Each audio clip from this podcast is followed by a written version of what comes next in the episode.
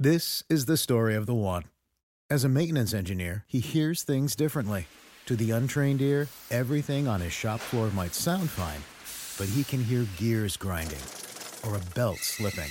So he steps in to fix the problem at hand before it gets out of hand. And he knows Grainger's got the right product he needs to get the job done, which is music to his ears. Call, clickgrainger.com, or just stop by. Grainger, for the ones who get it done.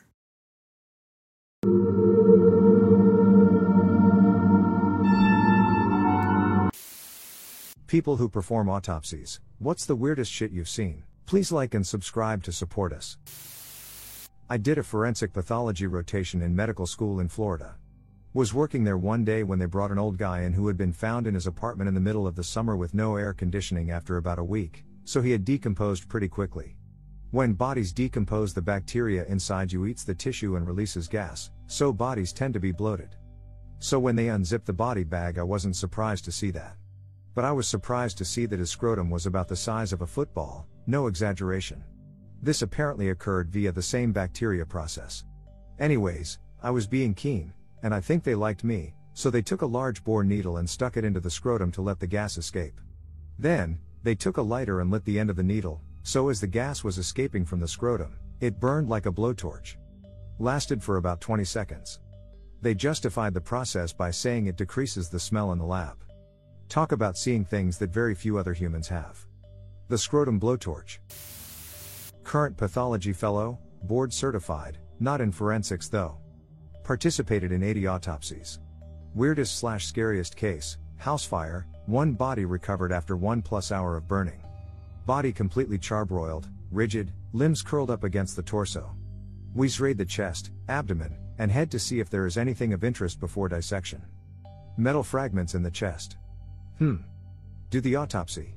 The internal organs are largely intact despite the significant heat damage to the skin and soft tissue. This is not unexpected, I learn. There is a large, greater than 1 liter, hematoma in the chest. There is about a 2 centimeters jagged opening in the posterior wall of the right ventricle and in the anterior left lateral wall of the right ventricle. Metal fragments embedded in the left lung. Tracing backwards from the heart, a path is found through the posterior thorax with an possible entrance wound in the upper back. Yikes, he was shot? Detectives arrive to morgue. Say they've got the homeowner slash roommate in custody. They're interrogating him right now. He owns a gun. He's been having frequent noisy arguments with the dead guy slash tenant that have been observed by neighbors and reported to the police. He was away from home when the fire was happening, claims no knowledge of any of this, has no idea what happened to either his house or the dead guy. Detectives high five each other when we tell them he's been shot and it's definitely homicide. We find out later after they fully interrogate the homeowner, he confesses to shooting the roommate in the back while he is sleeping and then torching his own house to try to hide the evidence. The roommate was actually his tenant and he wouldn't move out, so he killed him. Scary stuff. I shadowed a medical examiner several times, but the weirdest thing I ever saw still kind of haunts me. There was a woman that died suddenly and had all these bruises on her body. There were detectives and cops all around us because they thought it was a case of domestic violence. However, she was schizophrenic and was not on any meds. During one of her episodes, she would beat herself violently and self inflict all of these bruises and wounds on her. But the way she died was crazy. She beat herself so much that these bruises developed huge blood clots and broke off into the bloodstream. They eventually ended up in her lungs, pulmonary embolism. We opened up her lungs and they were just full of blood clots. Her legs were full of them too. She basically beat herself so much that she suffocated. It was so odd. My mother is a physician and has always loved telling her cadaver lab story from medical school. At the very beginning of the semester, the med students were paired up with their cadaver. The professor had a policy that if the med student could convincingly attribute cause of death, they would earn some bonus points. My mother was discouraged because her cadaver was an old white haired lady and death by old age is a difficult task to prove. Much to my mother's surprise, she was the first to earn said bonus points, her sweet old grandmother cadaver had died from being shot and stabbed multiple times in the back. For many years, my father was a homicide investigator. He's seen lots of dead bodies. One time, they were all standing around this freshly killed body that had just started going through the rigor mortis process. All of a sudden, the body SAT up. Five grown men, all of them tough Texas good old boy cop nearly shit their pants and started running out of the house screaming. The medical examiner who was there had a great laugh. Another time, they got a call from a woman's neighbors that they hadn't seen her in days and her car hadn't moved and the mail was piling up. So they went over to check it out. When they got there, they found that she had hung herself from her high vaulted living room ceiling. By the time anyone arrived, her neck had snapped and the skin has stretched. Her neck was about 5 feet long and her knees were on the floor. I'm probably way too late to the game, but I interned at our county coroner's office for a summer for college credit. Saw several dozen autopsies. The first and most haunting one was of a child who had set some things on fire in his grandmother's trailer and then hidden under the bed to keep from getting in trouble. The pathologist had to verify whether he had died of the resulting fire or if he had died of smoke inhalation. He was curled into basically the fetal position, kind of hugging his knees. He was totally blackened and charred. The waistband of his jeans and the tops of his socks had semi protected his legs so you could see some severely burned skin there, but it was the only humanesque looking part of him. As soon as the first incision was made revealing the body cavity, the coroner stated carbon monoxide and exited the room while the pathologist continued. Apparently, when you inhale large amounts of carbon monoxide, your blood and organs turn this crazy cherry pink color. The body's position with the knees to chest is another indication. He was unconscious and died before any flames ever came in contact with his body. The smell was insane. Kind of a mixture of burnt popcorn and the smell your blowdryer makes when your hair gets caught in it. It looked so incredibly fake that if the actual body were to be used as a Hollywood prop, no one would have found it to be believable. Most interesting and horrifying summer of my life. A friend of mine was a hospice nurse for a time.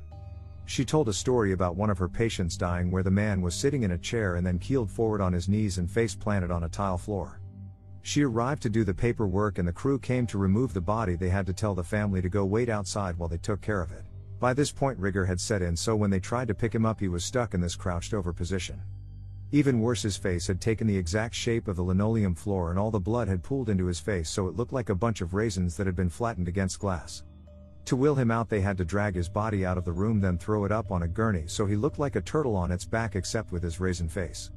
She said it was by far one of the weirdest things she's seen in her 20 plus years as a nurse.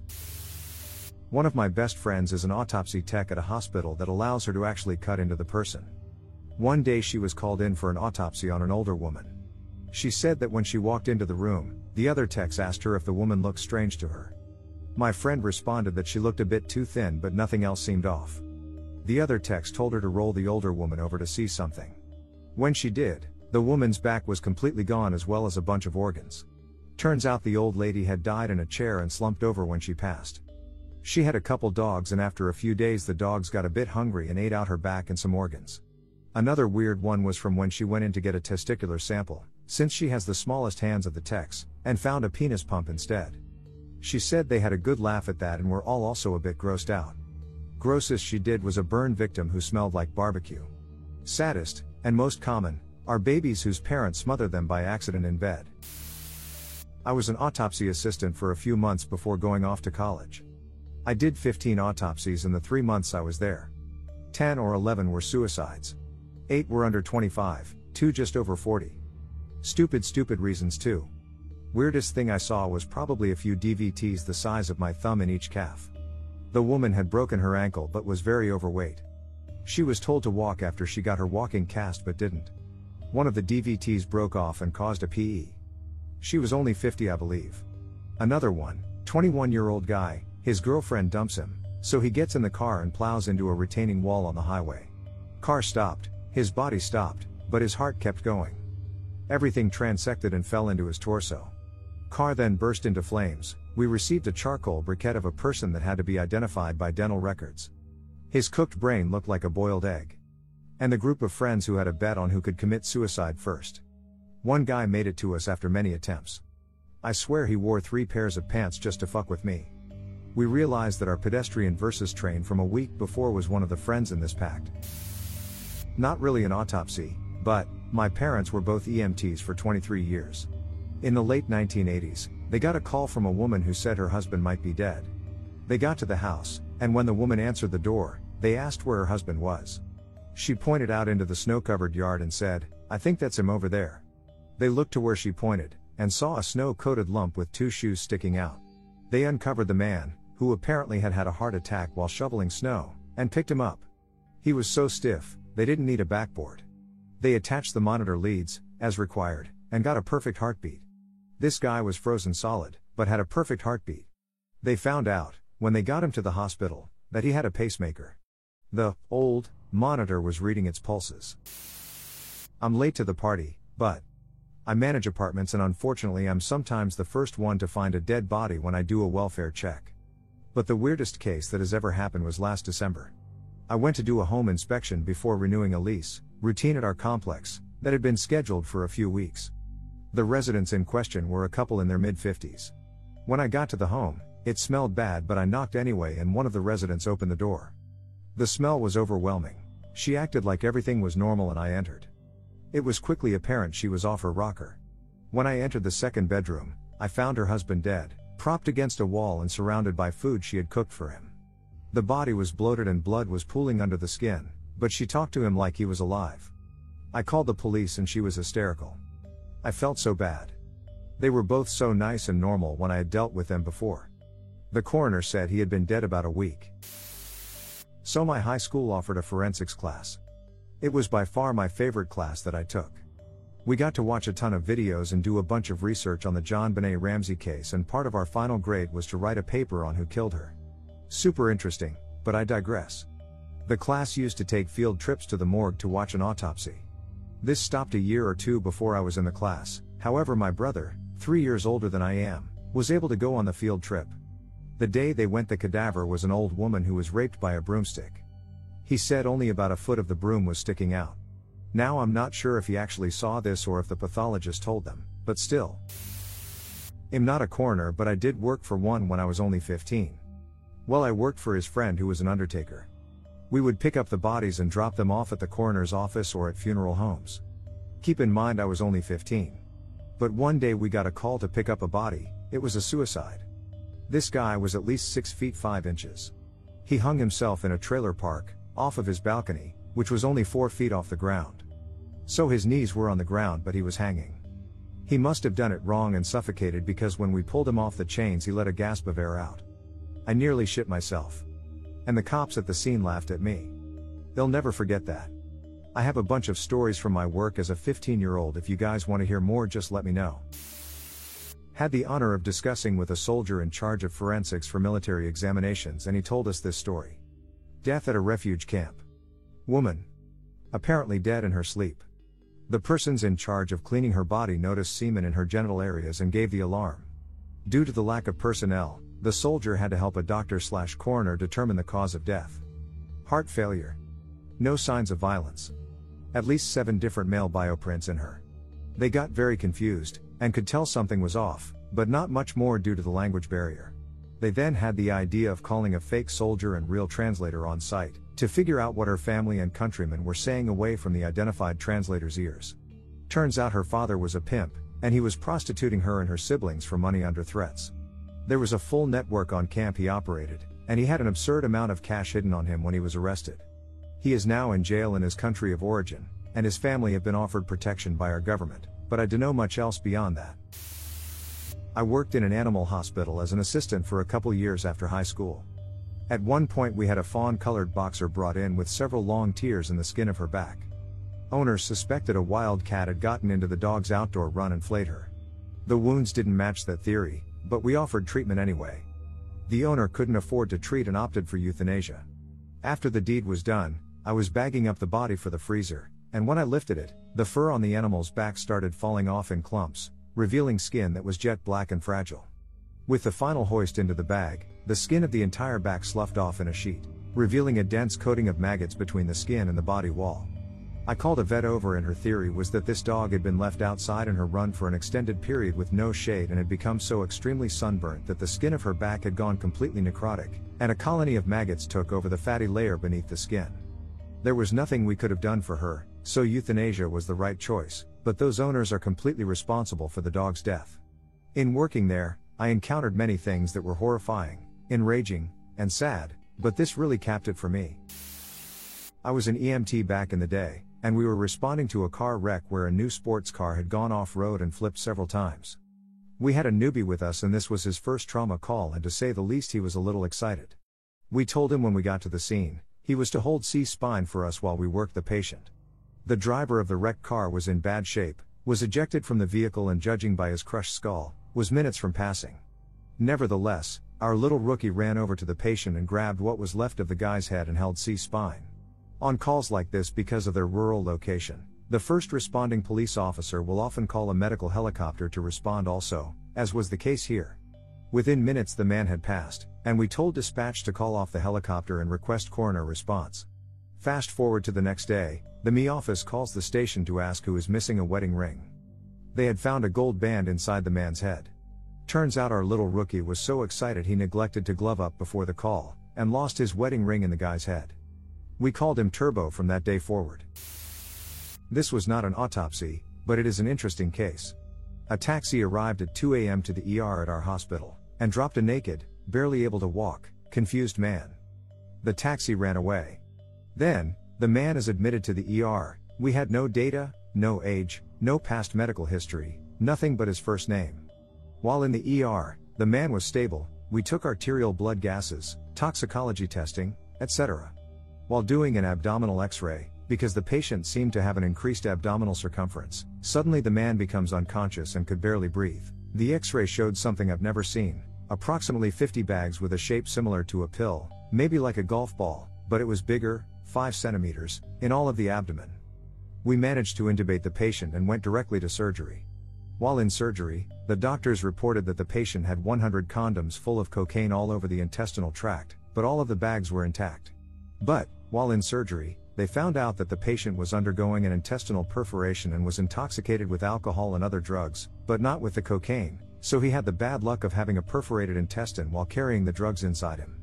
The patient was just two days on ICU, then got extubated, evolved well, and was sent to jail the next week. He was even doing push ups and squats at his room the last day. Med student here, in my country on the Institute of Pathology, we were never sure when the body would arrive from the morgue. The autopsy would always be scheduled early in the morning, and sometimes we would wait for hours for a body to arrive. On one such occasion, we were waiting for about four hours and even started packing to go home. The doctors felt bad that we were going to miss an autopsy, so they asked for anything that can be delivered.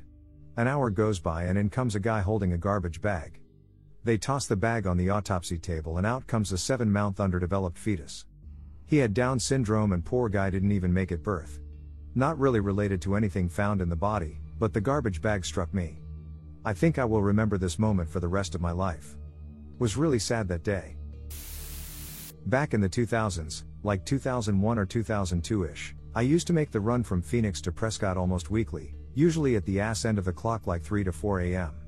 If you haven't ever been, I 17 is pretty much empty road between Phoenix and Anthem, except for the prison, and empty road again from Anthem to Highway 69, excepting a couple off ramps for tiny towns like New River, BCC, and Rock Springs. It's two lanes, goes up a hell of a mountain, people used to overheat and stall out on it all the time before it got regraded down a bit, and lonesome, but kind of peaceful at that hour. You see maybe, I dunno, 20, 30 other cars the whole hour and a half drive, usually either passing them or them passing you. There's also no real service stations, emergency phones, nothing, and in large swathes cell phone reception was really patchy back then. Seeing as I made the run once a week, I kept a lot of oddball shit in my car a big old wool blanket, couple gallons of water, box of flares, etc., and maybe once every two to three months I'd stop to help somebody out with a flat tire, overheated radiator, whatever. One night, I'm coming up on Bumblebee slash Crown King, which is about 40 minutes from my destination and 10 to 20 from where I leave I 17 to get on Highway 69, and there's an obvious accident side of the road, looks like a Jeep or SUV rear ended a lumber truck, had to have just happened too as there's no flare or triangles out, no one's out walking around, etc. So I flip my hazards and brights on, and pull off to the side and I kid you not, the dude in the SUV is impaled on like 3 or 4 2x4's final destination style. One's clean through him and the driver's seat into the back footwell. His windshield is spiked up high almost half a foot above the vehicle. He was in shock, but conscious, but there really wasn't a whole lot I could do for him so I called 911 headed to the driver of the flatbed. He was out cold big ugly gash on the side of his face, steering wheel all mangled and bent to shit, so I assume he hit the steering wheel and is out. Emergency says they can get someone from Arcosanti up in about 20 minutes, so I head back to the SUV, dude's still awake, crying, talking nonsense. I just sort of hunker down on my heels and hang out there softly chatting with the guy, trying to keep him calm. Ain't a whole lot I could do for either of them. After about 10 to 15 minutes, he stops talking, Can't really see if Hess still moving, but I keep chatting at him. EMTs roll up, tell me to get back so I let them in to do their thing. Guy's dead, flatbed's out with a concussion, maybe neck injury, so they backboard him and off he goes. Cops show up, take my statement of what I saw, which wasn't much since I got there after. EMT comes over, wants to know if I touched the guy, tired to do any first aid, what have you, I tell him no, didn't see the point since I couldn't pull a 2x4 out of someone's gut by myself in the middle of nowhere. EMT tells me dude's gut was filled with Lego blocks. Like hundreds of loose Legos, all over in the wound, bloody Legos on the floor and seat around him. They don't know if he swallowed them, or if they were loose in the car and went flying when he got impaled, or what, but dude says Hess never seen anything like it at a road accident. The standard practice at the city morgue years ago was to book the body in, formally identify it to morgue staff, then search and log the property with it. This resulted in everything being removed from the body, including clothing. The property would be returned to next of kin. And deceased elderly male came in from a city nightclub, after having suffered a heart attack in the foyer. As usual, we booked him in, then started to search for and log his property. You can imagine our surprise when we discovered a 30 centimeters, 12, long salami duct taped to his upper thigh, under his trousers.